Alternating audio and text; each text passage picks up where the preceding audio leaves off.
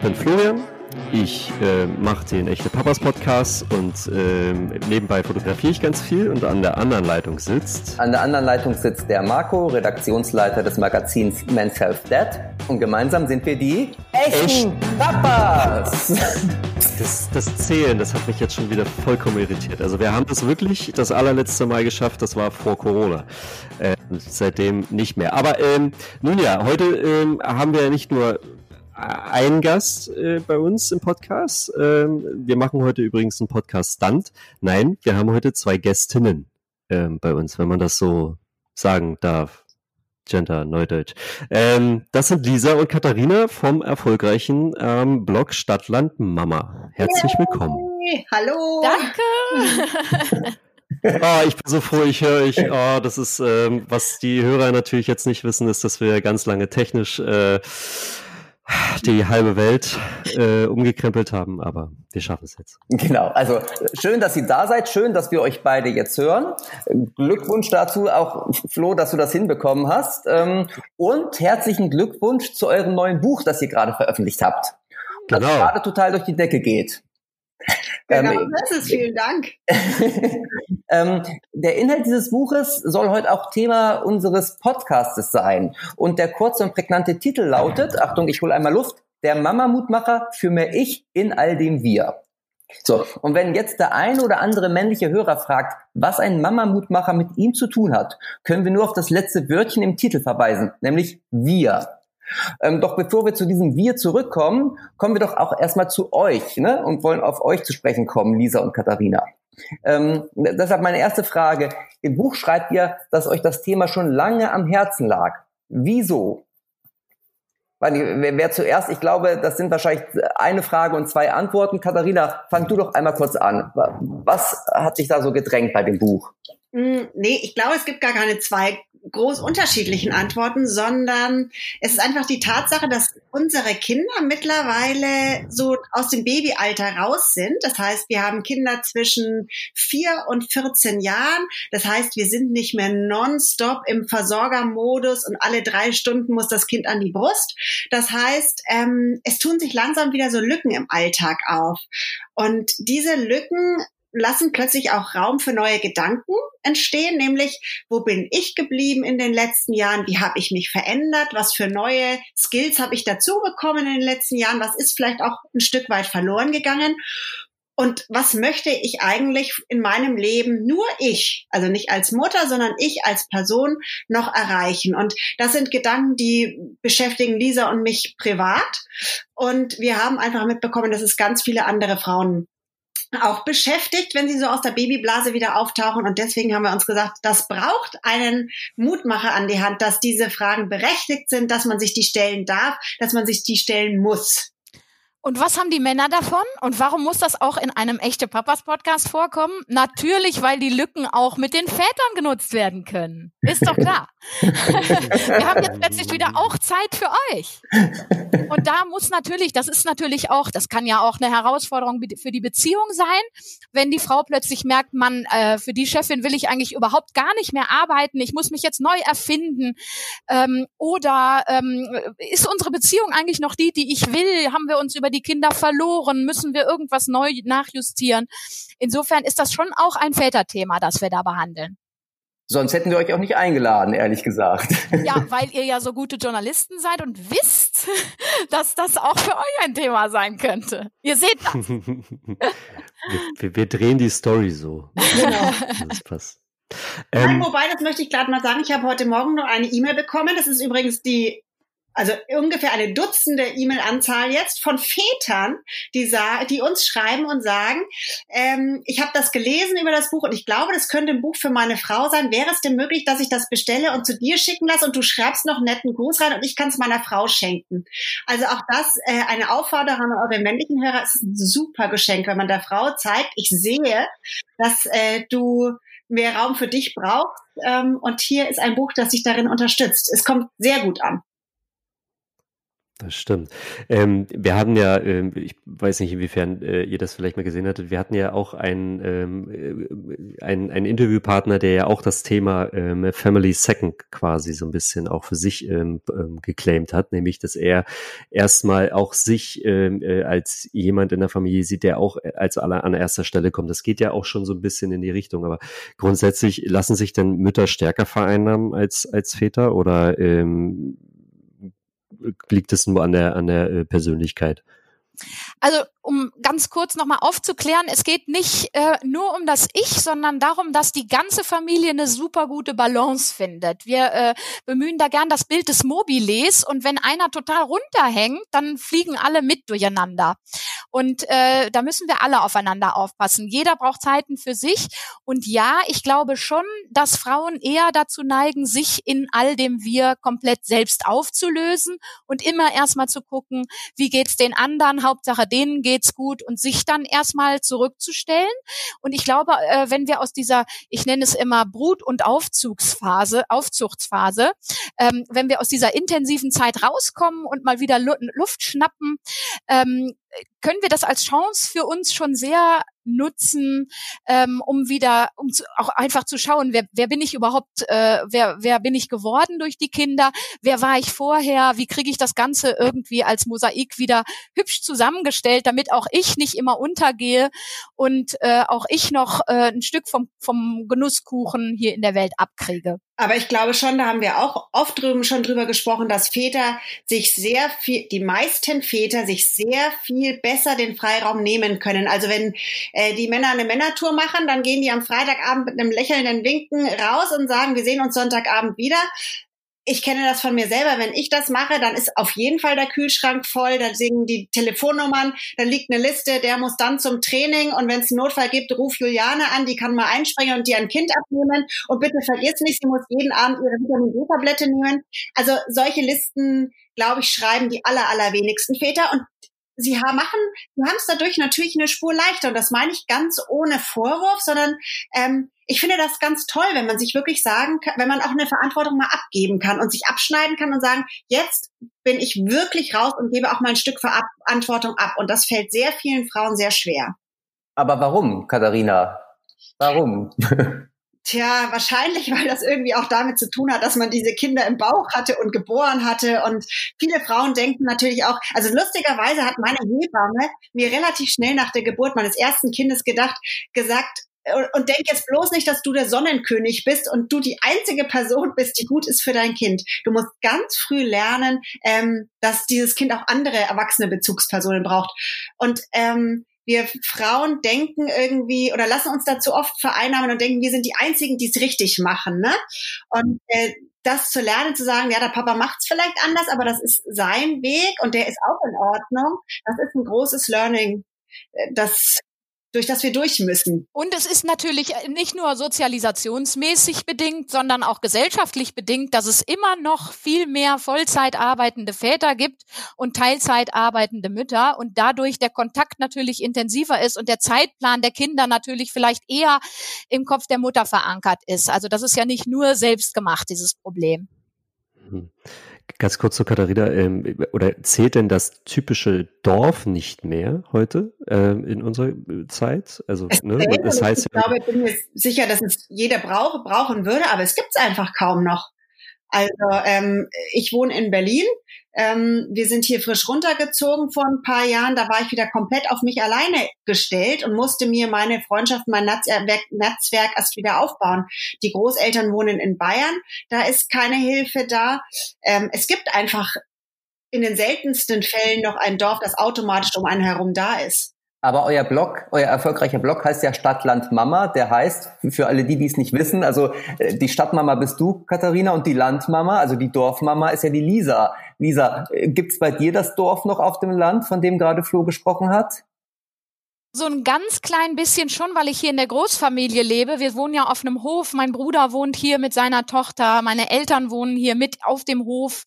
Ähm, insofern können, wenn ich doof bin, immer die Kinder rüberrennen zu Oma, die immer nett ist. Ähm, äh, ist erzieherisch jetzt auch nicht ganz so leicht, weil die immer eine Alternative haben, eine gute. Und trotzdem, ich habe äh, ja relativ früh Kinder gekriegt. Ich war gerade 24, als das erste Kind kam und war mit 26 schon Dreifachmutter. Da haben viele in meinem Freundeskreis einfach noch nicht mitgemacht mit dem Kinderkriegen. Äh, die waren noch voll auf Studium oder Karriere oder Party, äh, was total berechtigt ist. Aber ich fühlte mich schon sehr, sehr einsam. Ich war ja damals auch noch in Berlin. Da hatte ich eben noch nicht diese Großfamilie ähm, und habe mir, ich glaube, äh, die die Große war sechs Wochen alt, als ich zum ersten Babykurs gerannt bin, um mich irgendwie mit anderen Erwachsenen auszutauschen, die in der gleichen Lage sind wie ich und die ein bisschen nachvollziehen können, welche existenziellen Veränderungen es gerade in meinem Leben gibt. Und ähm, wir haben mit Stadtland Mama, mit unserem großen Blog, schon versucht, wenigstens digital so ein kleines Dorf aufzubauen, mittlerweile recht großes Dorf aufzubauen, um sich gegenseitig zu helfen, zu unterstützen und auch wirklich ähm, unter die Arme zu greifen. Also auch vor allem zu zeigen, merken, ähm, das ist eben nicht alles nur Ponyhof und äh, wir sitzen mit weißen Oberteilen, mit frisch geschniegeltem Baby kurz nach der Geburt im Wochenbett. Nein, wir haben genauso Thrombosestrümpfe an. Wir sehen aus wie äh, nach dem nach der letzten Karnevalsfeier und hatten nicht mal Spaß davor, weil wir wieder die ganze Nacht durchgemacht haben. Ne? Also da versuchen wir schon echt Druck zu nehmen und Entlastung zu geben, weil äh, ich glaube auch durch Social Media sich viel zu viele, viel zu viel vergleichen auch und denken, boah, bei der läuft das ja alles bombig und nur bei mir nicht. Und äh, das ist auch die Rückmeldung, die wir zu unseren Büchern kriegen. Wir sind da ja auch sehr ehrlich mit Fotos vertreten. Ich äh, völlig überfordert mit schreiendem Baby auf dem Arm und der Still-BH rutscht mir runter und ich sehe wirklich sehr genervt aus. Und das ist auch das Foto, was einfach zu den meisten Reaktionen führt, weil sie sagen, boah, ich, ich endlich weiß ich, dass ich nicht ganz alleine bin, weil wir den Abgleich eben nicht haben, weil nicht die Nachbarin gleichzeitig schwanger ist und weil ich auch nicht bei der Nachbarin gesehen habe, wie die im Wochenbett aussah. Insofern, wir versuchen dieses Dorf so ein bisschen zu ersetzen, aber ähm, so richtig in Real Life lässt sich das ja natürlich nicht vergleichen, wie wenn man wirklich mit den Großeltern zusammen wohnt und weiß, ich kann jetzt mal eben einkaufen gehen und lass die Kinder bei der Oma. Hm, okay, aber lasst uns doch mal Tacheles reden und auch nochmal auf euer Buch zurückkommen. Das heißt ja für mehr Ich in all dem Wir. Wie schaffen sich Mütter mehr Ich? Ohne das Wir vielleicht auch noch zu vernachlässigen oder ist das zwangsläufig dann so? Leider wird uns das ja nicht auf dem Silbertablett serviert. Deswegen machen wir Mut, sich das auch wirklich zu nehmen. Ne? Also aktiv ist einzufordern, ne? Und dazu gehört vor allem erstmal, dass ich ganz, dass ich mir erstmal überlege, was macht mir Spaß, was bringt mir Kraft äh, und diese Grenzen ganz klar ziehe. Und da muss man oft dann den eigenen Perfektionswillen oder Wahn auch einfach über Bord schmeißen und sagen, ich ziehe das jetzt durch, das mache ich jetzt und da gibt's von Frau zu Frau ganz unterschiedliche Sachen. Der einen reicht es, wenn sie eine halbe Stunde pro Woche in der Badewanne liegt. Das kann ich gar nicht, weil bei mir trommeln alle Kinder äh, an, ans Badezimmer, ähm, an die Tür und ich bin noch gestresster als zuvor. Ich muss wirklich das Haus und die Kinder körperlich verlassen und weg sein, damit ich überhaupt abschalten kann. Ähm, also ich glaube, da hat so jeder das eigenes, wo, wo er dann auch seine Kraft rauszieht. Und das erstmal wieder zu hinterfragen und sich einzugestehen, wo kriege ich denn eigentlich meine Kraft her? Das machen ja ganz viele Frauen ganz lange nicht. Okay, also erstmal fragen, woher kriege ich die Kraft, aber dann natürlich auch fragen, woher nehme ich die Zeit, um diese Kraft wieder herzugewinnen, oder? Weil der Tag hat 24 Stunden und eigentlich sind Mütter wie Väter ja immer ausgelastet. Ich kenne keinen, der sagt so, boah, das war ein langweiliger Sonntag, ich wusste nicht, was ich machen soll. Aber wie viele Väter sehe ich nachmittags mit, oder, oder am frühen Abend mit dem Fahrrad irgendwelche Touren drehen?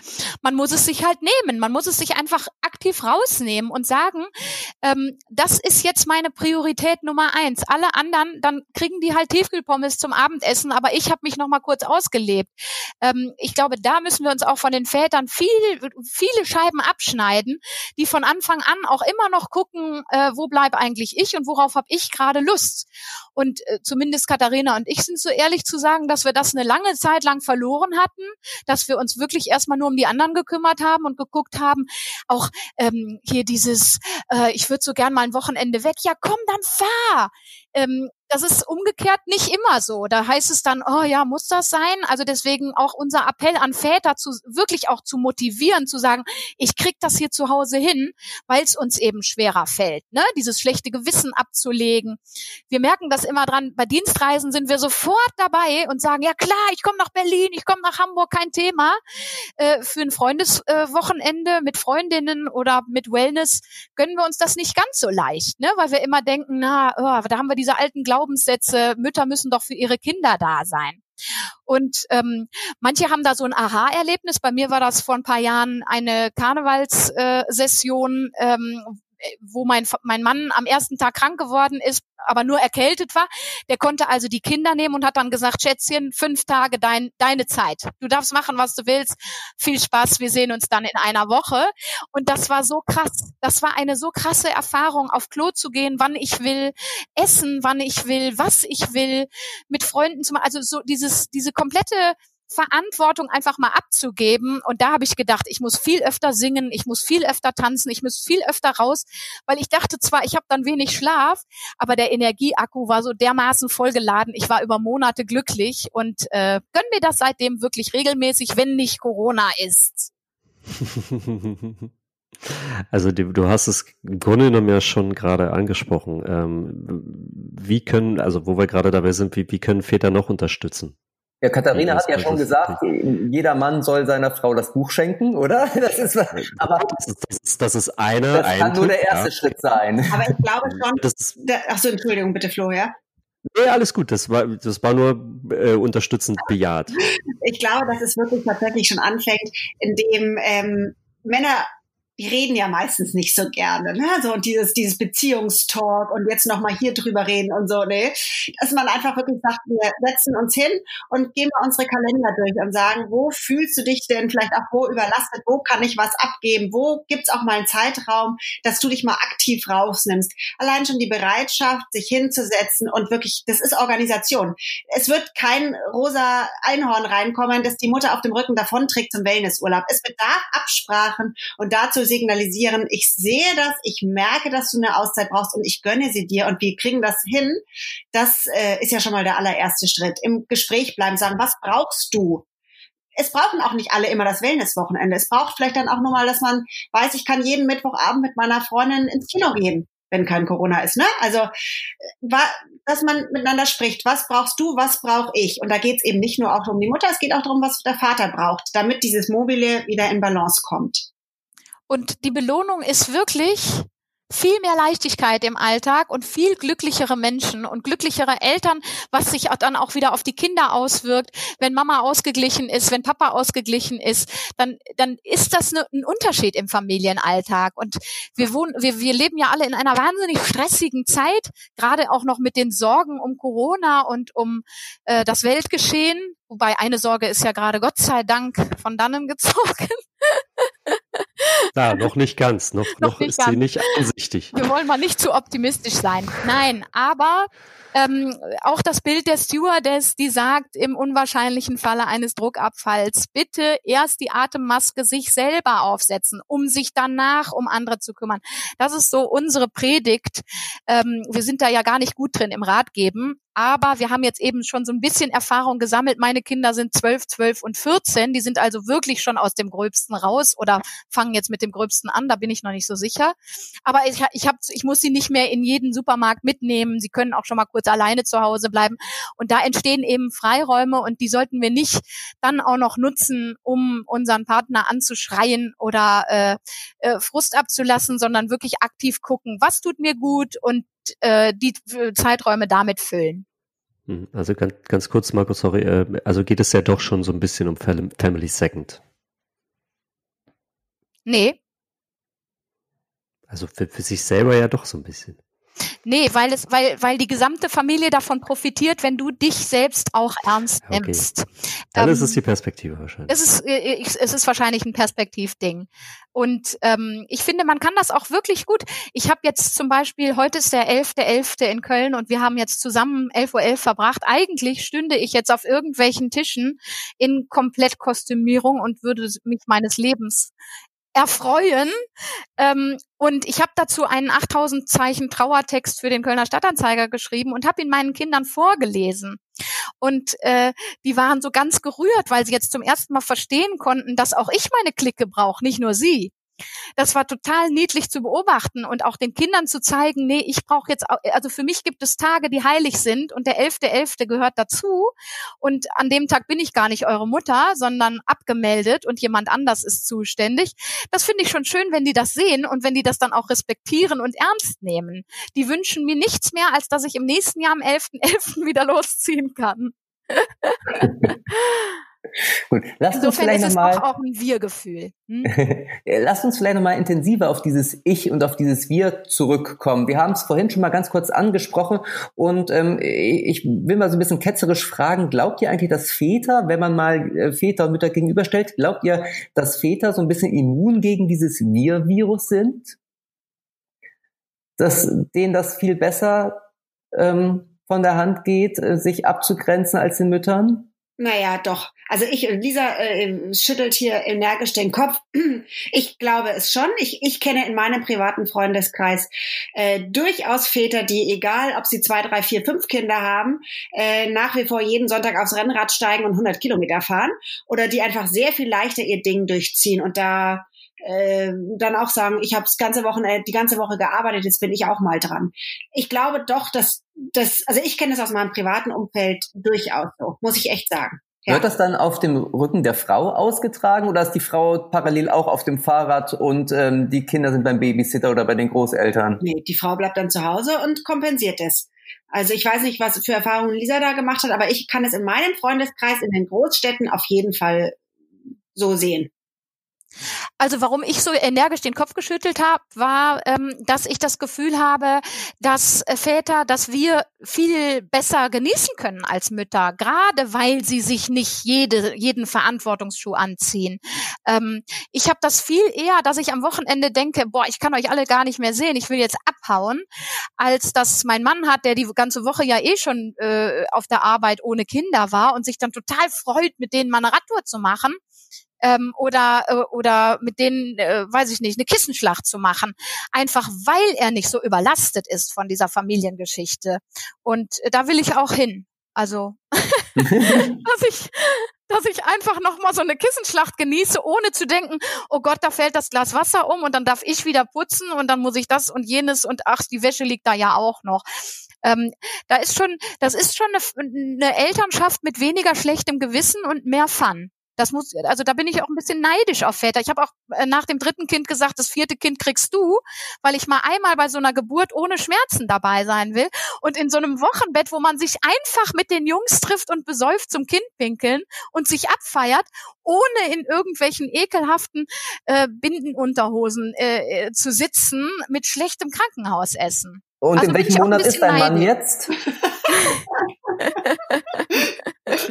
ich hätte jetzt fast einen bösen Kommentar gesagt.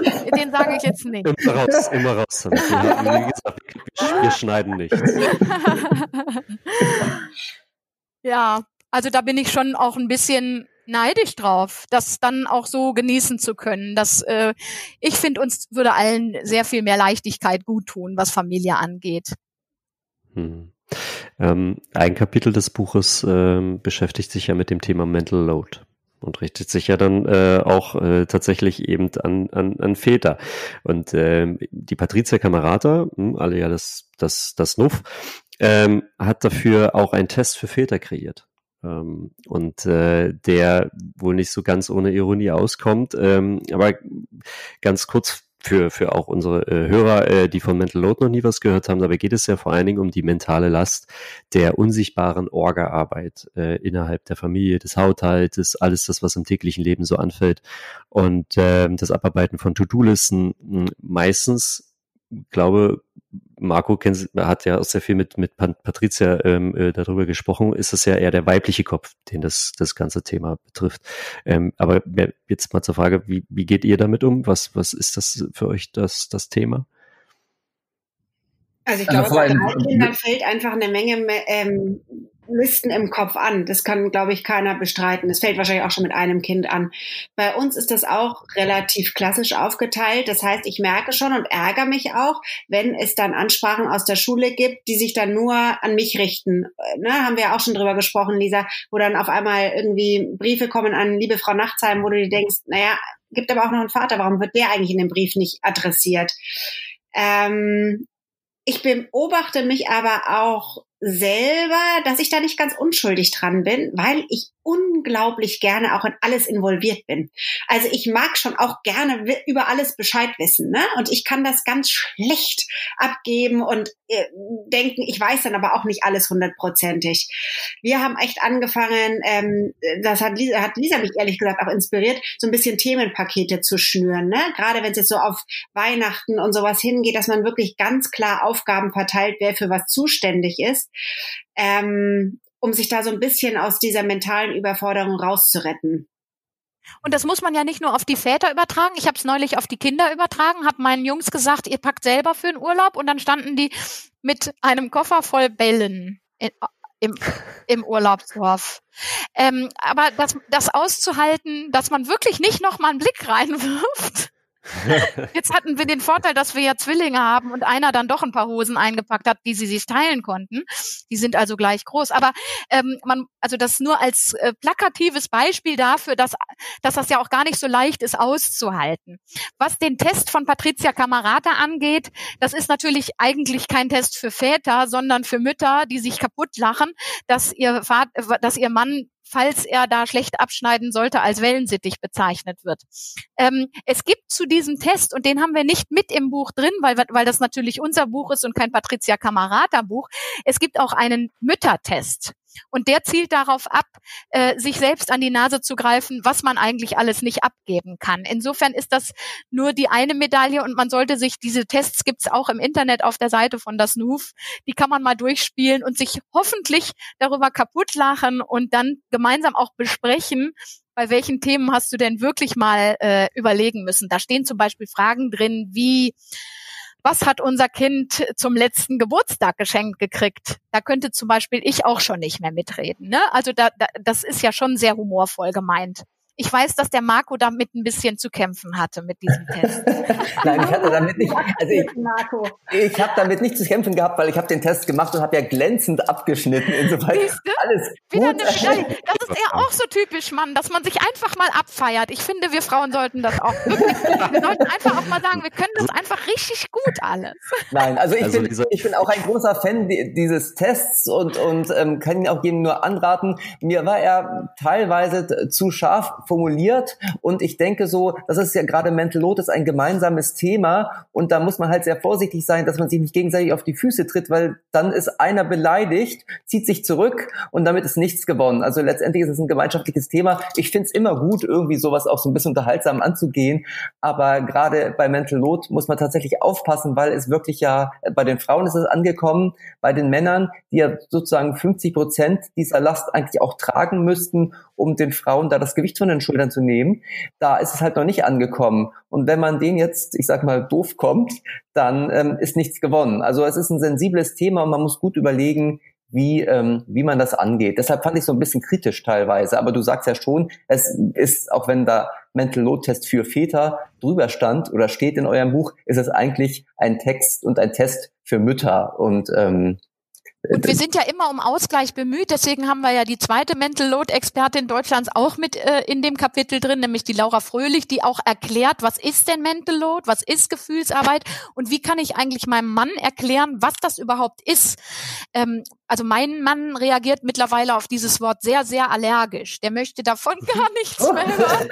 Aber da haben wir es ja. Und das wir, wollen wir ja im Grunde nicht erreichen. Also wir wollen ja nein, das Gegenteil. Eben. Wir wollen ja eben das Gegenteil erreichen. Man muss halt sehr sensibel mit diesem Thema umgehen. Für uns Frauen ist das wirklich eine äh, weltentscheidende äh, Erneuerung gewesen, als dieser Begriff plötzlich auftauchte, weil wir endlich ein Wort dafür hatten, was uns da eigentlich so schlaucht an dieser ganzen Elternschaft.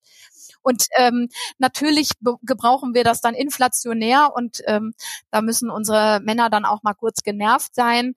Aber allein, dass man es ausformulieren kann mit diesem Wort, ähm, war für mich auch wirklich bahnbrechend. Ich hatte das damals von der Gemma Hartley gelesen, dieses Buch Es reicht. Ich kann das auch Männern nur empfehlen. Ich kann das auch äh, Männern empfehlen, ihrer Frau zu schenken, weil das wirklich nochmal ganz genau zeigt, dass auch Gefühlsarbeit zum Beispiel Arbeit ist. Allein der Gedanke, den ich mir mache, wie sage ich das jetzt meinem Mann, damit er nicht beleidigt reagiert, ist ja schon so eine Gedankenlast. Ne? Also da müssen wir erstmal den kompletten Charakter nochmal wieder in uns analysieren und denken, wo hat er beim letzten Mal wie reagiert und welche Minute kann ich nutzen, um das mal anzusprechen. Sind Männer also das beleidigte Geschlecht? Null. nee, glaube ich auch Weil nicht. wir ja so viel im Voraus denken.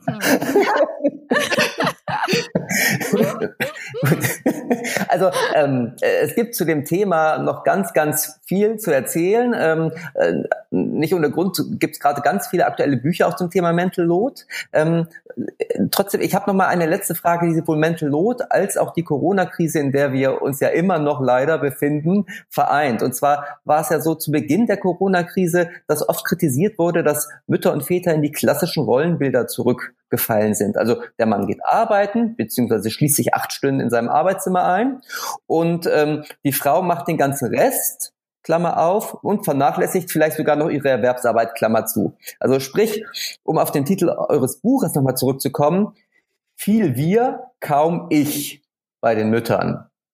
Ähm, wie seht ihr das und vor allem, wie war es bei euch? Also ich ähm, weiß, gerade du, Lisa, warst da ja auch sehr präsent in den Medien, auch mit dem Thema Mental Load, ähm, wir, ich und ähm, halt die Corona-Krise und hast das auch immer bemängelt. Wie habt ihr denn das letztendlich dann bei euch in der Familie gelöst? Ja, also für uns ähm, war das, also es war eher nicht das Thema Mental Load bei mir, wenn ich medial aktiv wurde, sondern eher das Thema Homeschooling, mit dem ich mich wirklich sehr, sehr alleingelassen fühlte und auch sehr überfordert war, so überfordert wie seit der Babyphase nicht mehr, ehrlich gesagt. Aber weil, auch das hätte man sich ja teilen können. Homeschooling. Das hätte man sich teilen können, wenn man nicht einen Vollzeit festangestellten, systemrelevanten äh, Beruf äh, beim Mann hätte feststellen lassen, der mehr gearbeitet hat als je zuvor und den ich weniger sah als je zuvor. Das war die Schwierigkeit in unserer Familie. Jetzt hatten wir aber ja unser Buch ähm, äh, schon unterschrieben, den Vertrag dafür und hatten einen Abgabetermin. Das heißt, wir waren gezwungen, uns hinzusetzen und zu gucken, wann kann denn wer anders übernehmen. Und deswegen haben dann Katharina und ich gesagt, ähm, jeder, also wir haben die Fridays for Future, for Mother Future ausgerufen und haben jeden Freitag und Samstag uns eingeschlossen. Äh, ich in einem Ferienhaus, Katharina bei ihrem Vater, damit wir auch räumlich getrennt waren und haben dieses Buch in die Tasten gehauen, von morgens bis abends durch. Und die Männer mussten sich in dieser Zeit kümmern, ob sie wollten oder nicht, ob es ging oder nicht. Das war jetzt einfach nicht anders zu machen. Diese, diese Priorisierung hätten wir uns aber vermutlich ohne dieses Buch nicht rausgenommen.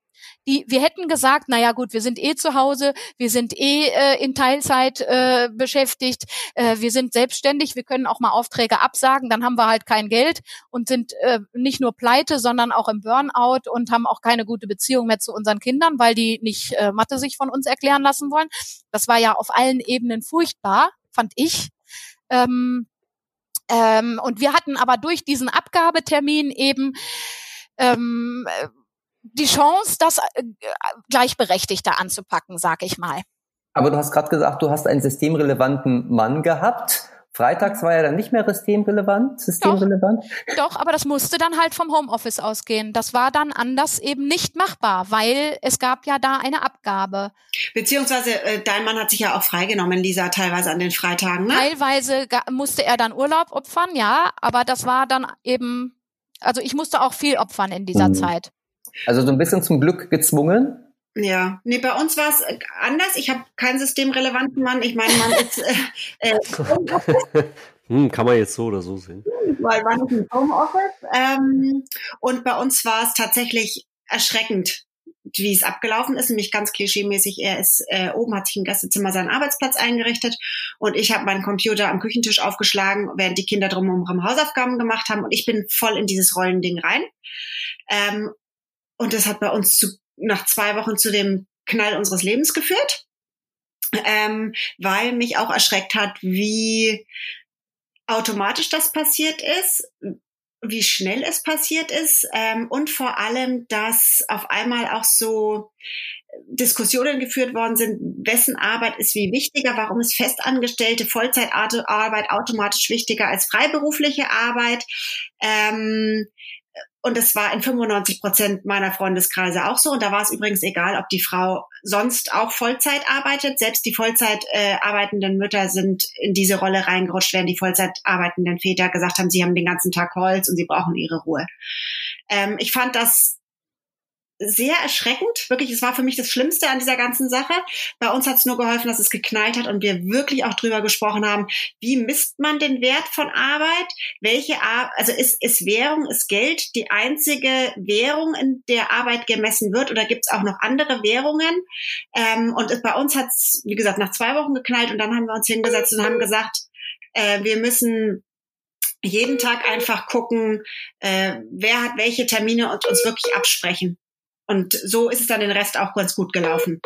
Okay, also das heißt, es musste einen reinigenden Knall geben, Absolut. weil ansonsten hätte es ja. wahrscheinlich noch schlimmer geknallt und genau. mit mehr Folgen, oder? Ja, absolut. Also bei uns ganz sicher. Dann stellt sich mir eine letzte Frage. Oh, jetzt stellt sich mir eine letzte Frage, warum hat es scheinbar in so vielen Beziehungen nicht geknallt? Ne, da haben die Frauen tatsächlich das ja ausgehalten. Und müsste es nicht häufiger knallen in Deutschland? In, ähm, äh, ist das ein statistischer Wert? Ich habe davon noch nicht gehört, dass es in vielen Familien nicht geknallt hat. Ja, in allen Familien geknallt. ähm, also das ist das, was tatsächlich irgendwie in den sozialen Medien mir immer gespiegelt wird. Irgendwie, äh, viele haben sich aufgeregt, mhm. Äh, auch viele Mütter, aber äh, sie haben es trotzdem ertragen. Also sie haben teilweise ihren Unmut nach außen getragen, aber ich hatte so das Gefühl, sie haben ihn nicht nach innen getragen. Und ehrlich gesagt wäre doch der, der Mann oder auch die Kinder, wenn sie älter sind und auch schon mithelfen können, da eher die ersten Ansprechpartner ich glaube, das äh, rührt aus der Komplettüberforderung. Das mhm. ist auch das Gleiche, warum äh, Alleinerziehende so wenig Lobby haben, weil sie nicht die Kraft haben, auch noch an anderen Fronten zu kämpfen, weil sie einfach mit dem Überleben beschäftigt sind. Und das war zum Teil wirklich so, dass wir im Homeschooling mit dem Überleben beschäftigt waren. Wir haben versucht, unsere Reichweite dazu nutzen und zu sagen, nee, so nicht weiter. Wir, äh, wir haben Frauen äh, in der Leitung gehabt und in den Mails, ähm, die wirklich verzweifelt waren. Ne? Also also das war schon keine schöne Lage. Und ähm, ja, wahrscheinlich hätte es öfter knallen sollen. Ich vielleicht hat es nicht geknallt, weil es dann doch äh, ganz gute Absprachen gab, das weiß ich nicht. Bei uns hat sich das so etabliert, dass seit die Kinder wieder in die Schule gehen jetzt, ähm, zum Beispiel war neulich ein Kind krank, äh, wie natürlich, wie immer auch, blieb ich dann damit zu Hause und als es in der nächsten Woche nochmal krank war, ähm, äh, habe ich dann gesagt, weißt du was, letzte Woche habe ich die Kinderkranktage genommen ähm, und äh, diese Woche bist du dran. Du meldest dich jetzt krank wegen Kind krank. Und das hatten wir vorher nicht so, ähm, weil wir gedacht haben, nee, Festanstellung, ähm, da muss man sich ja krank melden für. Äh, und äh, in dem Fall haben wir dann einfach gesagt, nee, meine Arbeit ist auch wichtig. Und natürlich sind die Kinder so groß, dass man sich nicht die ganze Zeit mehr drum kümmern muss, aber du bist ja die ganze Zeit im Bereitschaftsdienst. Du musst immer ansprechbar sein. Und ich kann dann zum Beispiel keine konzentrierten Texte schreiben. Und auch ein Notfallsanitäter kriegt ja für Bereitschaftsdienst einfach auch Geld, weil das Arbeit ist. Insofern hat sich da schon so ein bisschen was zum Besseren gewendet, muss hm, ich sagen. Glaube ich auch. Also ich hoffe auch, dass in vielen Partnerschaften Gespräche geführt worden sind über, was hat sich auch einfach eingeschlichen über die letzten Jahre, wo müssen wir nachjustieren, was war uns vielleicht auch gar nicht so bewusst, dass wir so irgendwo reingerutscht sind. Ich glaube, also ich hoffe sehr, dass das viele Paare besprochen haben. Woran könnte man denn messen, dass es irgendwann besser wird? Also was sind, glaube ich, oder was, was glaubt ihr, sind so die Faktoren, woran man sehen kann? Einfach in der Zufriedenheit. Es geht auch nicht darum, immer alles 50-50 aufzuteilen. Das ist mir auch wichtig. Ne? Es gibt auch einfach Sachen, die kann ich besser oder die kann mein Mann besser. Und da muss ich jetzt nicht anfangen, nur weil ich sage, ich möchte unbedingt alles hälfteln, mich da reinzufuchsen. Das geht nicht darum. Es geht darum, dass jeder zufrieden ist mit den Aufgaben und dass er sagt, das ist für mich machbar und lösbar. So. Und sobald das nicht mehr da ist, dann muss man nachjustieren, glaube ich. Weil alle davon profitieren, ne? Also das kann ich nur bestätigen. Ich zum Beispiel kann oder will nicht bügeln. Ich möchte mein Leben damit nicht versauen äh, und dann macht das eben der Mann. Äh, dafür mache ich andere Sachen. Also ich finde nicht, dass wir fünf T-Shirts genau. er, fünf T-Shirts ich. Also da kann man, das muss man so nicht sehen. Und äh, vielleicht kann man es auch sogar noch langfristiger sehen. Ich habe die ersten sechs Jahre sehr viel Zeit mit den Kindern gehabt. Vielleicht bist du mal die nächsten sechs Jahre etwas verantwortungsvoller. Wir haben uns neulich auch gefragt, es gibt ja so viele ähm, Kinder, die im Wechselmodell leben, die also halbe, die halbe Zeit bei Papa sind und die halbe bei Mama. Wieso muss es dafür erst eine Trennung geben? Wieso kann man nicht auch mal Zuständigkeiten innerhalb einer Beziehung äh, so verteilen, dass es auf, auf allen Schultern lastet und mal auf der, auf der, auf den Zweien vom Vater und mal auf den Zweien der Mutter? Ich finde, dafür müssen wir uns nicht erst trennen. Nee, Genau, finde ich ein super Einwand. Habe ich letztens auch bei Twitter gelesen, dass tatsächlich die Trennungsväter ja immer sehr laut sind und immer sozusagen aufs Wechselmodell ähm, pochen und mehr Zeit für ihre Kinder haben wollen. Interessanterweise sind es aber nur die Trennungsväter und ich denke, bei den intakten Familien müsste es eigentlich auch viel mehr Väter geben, die einfach die Zeit jetzt schon einfordern und nicht erst, wenn das Kind in den Brunnen gefallen ist, ja. Weil okay. alle davon profitieren. Mm. Die Väter profitieren davon, die Kinder profitieren davon, die Mütter ebenso. Gut haben wir jetzt echt nochmal ein ernstes Thema zu fassen bekommen, finde ich. ich meine, äh, wir sind auch wieder bei eurem Buch. Ähm, das ist letztendlich ja auch ein ernstes Thema, auch euer Buch, was aber sehr heiter und kurzweilig, finde ich, ähm, aufbereitet ist. Ähm, aber so muss es ja auch sein. Nur so kriegt man die Leute ja auch bei etwas Themen, die etwas anstrengender sind. Zum Schluss haben wir aber nochmal eine ganz simple Frage. und die wird vielleicht gerade Lisa, da kann ich schon mir die Antwort ausdenken. Gut, aber erst erstmal die Frage, Frage.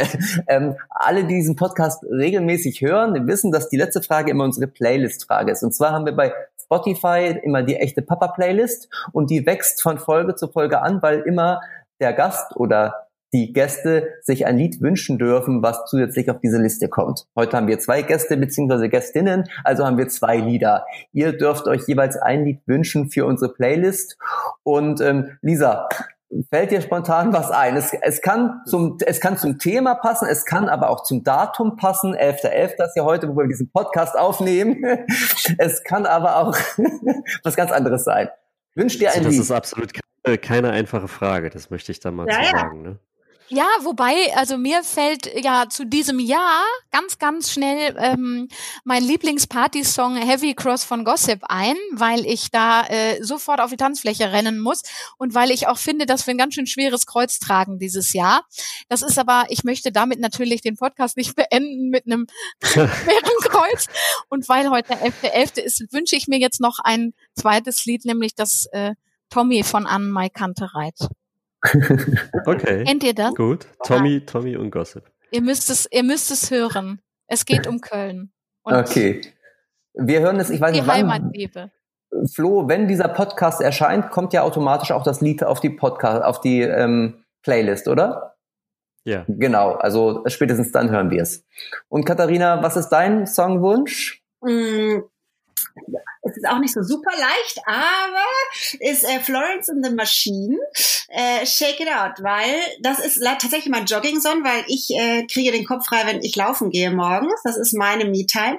Und da gibt es die wunderbare Liedzeile It's always darkest, darkest before it dawns. Also es, oder? es ist erst, also kurz bevor es hell wird, ist es am dunkelsten. It's always darkest before it dawns, ja.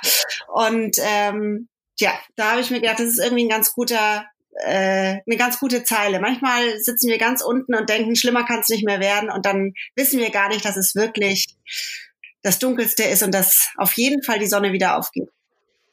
Das ist ein wunderbares äh, Abschlusswort. Ein bisschen, das ist ein bisschen melancholisch, aber so sind wir eigentlich. Nee, das, das, ist das Happy End für diese Folge.